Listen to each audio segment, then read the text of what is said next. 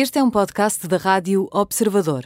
Pode ouvir a rádio também em 98.7 na Grande Lisboa e 98.4 no Grande Porto.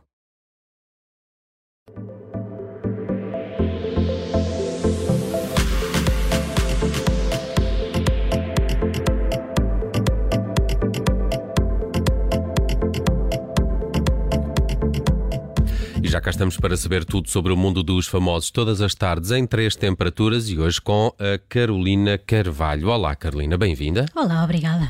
Olha, vamos começar pelo quente no nosso termómetro. Está a Infanta Cristina e Iñaki Urdangarín. Temos falado deles por cá. Novidades? Novidades fresquinhas de hoje, por isso é que eles estão no quente, porque saiu esta manhã um comunicado muito breve, com 3 linhas apenas, assinado por ambos, a dizer que decidiram de comum acordo interromper a sua relação matrimonial. Interromper, não terminar. Interromper. Ok. Eu acho que é diferente. É dar um tempo. Fiquem abertos. Dar um tempo. Vamos estar não casados durante algum tempo. É isso que vai acontecer com eles, não é? Portanto, vão separar-se depois das famosas fotografias do Iñaki a semana passada, que ele respondeu. São coisas que acontecem. Parece que sim. As fotografias que saíram na capa de uma revista na quarta-feira passada, que mostravam Iñaki a passear de mão dada com uma colega do trabalho, deram muito que falar e também que escrever, e ultrapassaram fronteiras, foram além de Espanha. Depois de Cristina e Iñaki terem estado anos debaixo do escrutínio público por causa do caso Nós, que valeu ao ex-duque uns anos de prisão. Pois, nessa altura o caso era complicado, mas eles estiveram sempre lado a lado, ao lado um do outro. Há quanto tempo é que estão casados? Olha, eles conheceram-se nos Jogos Olímpicos de Atlanta em 1996 e casaram um ano depois, a 4 de outubro de 1997. Foi em Barcelona, não sei se vocês se lembram ou não. Não. Foi um casamento... Mas lembro-me dos Jogos Olímpicos de Atlanta. Ora, pronto, aí está. Foi um casamento real, assim, em bom e em grande. A cidade de Barcelona estava toda em festa. A cerimónia foi até transmitida pela televisão e, apesar de Cristina não ser a herdeira do trono, estiveram presentes inúmeros membros de casas reais do mundo, entre os 1.500 convidados.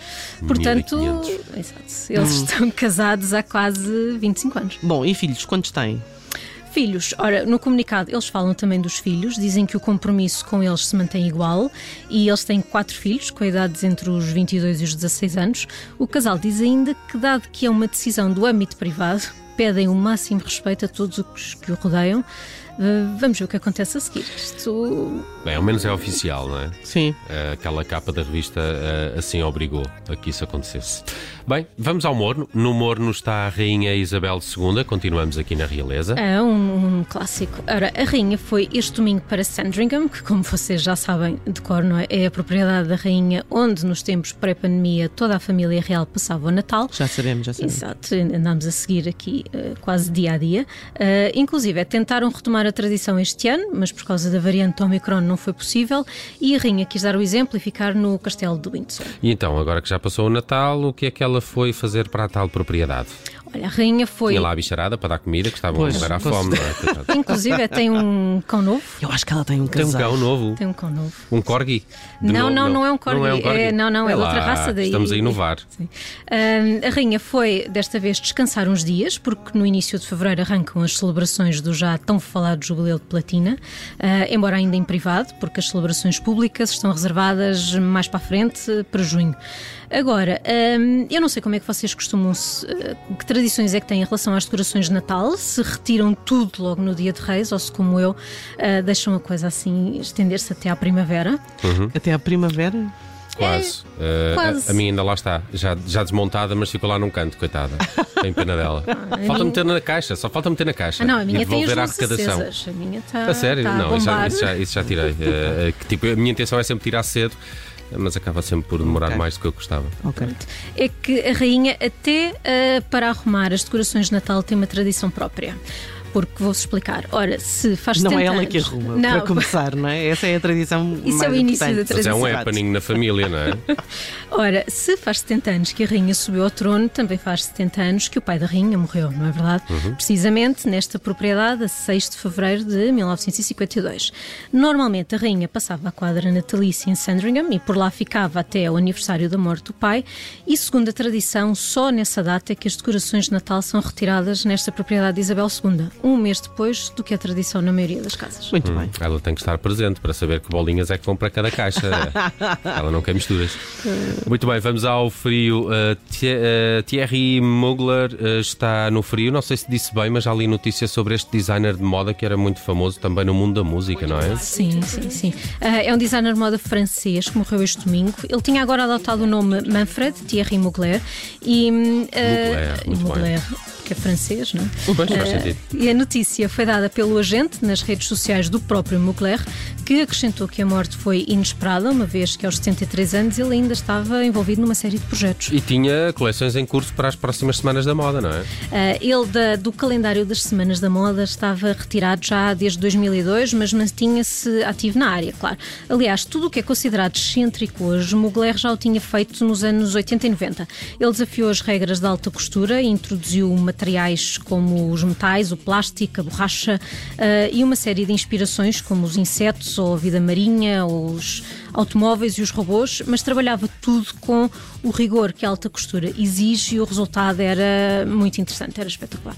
Estamos aqui a ouvir em fundo a Too Funky do George Michael, porque os modelos que aparecem neste teledisco estão também a usar as peças dele, não é? Precisamente, e foi até Mugler que realizou o vídeo e podemos ver vários supermodelos dos anos 90 a usarem criações do designer.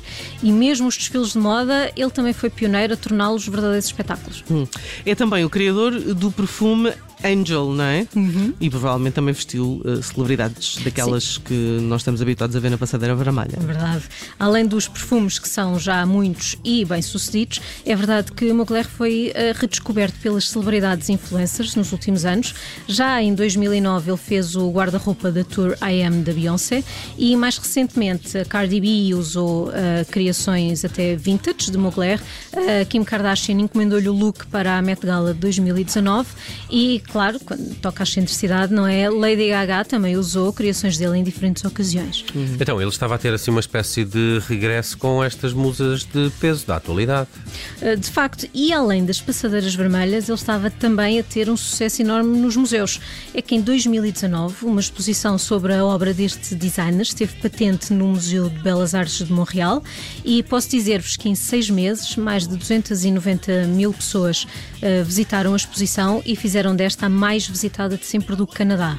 A exposição Thierry Mugler Couturissime veio depois fazer um tour pela Europa e por agora está no Museu das Artes Decorativas em Paris até 24 de abril. Olha, está aqui pertinho, podíamos ir dar uma saltada a Paris, a ver as criações do Thierry Mugler, que nos deixou, mas que fez muitos trabalhos também no mundo da música para videoclipes. David Bowie, Lady Gaga, Beyoncé são apenas alguns deles. Esta notícia de resto apareceu-me num site dedicado à música, daí a influência do próprio designer também para esta área. Carolina Carvalho com o termómetro desta segunda-feira está feito. Amanhã sabemos mais sobre o mundo dos famosos. Até amanhã, Carolina. Até amanhã.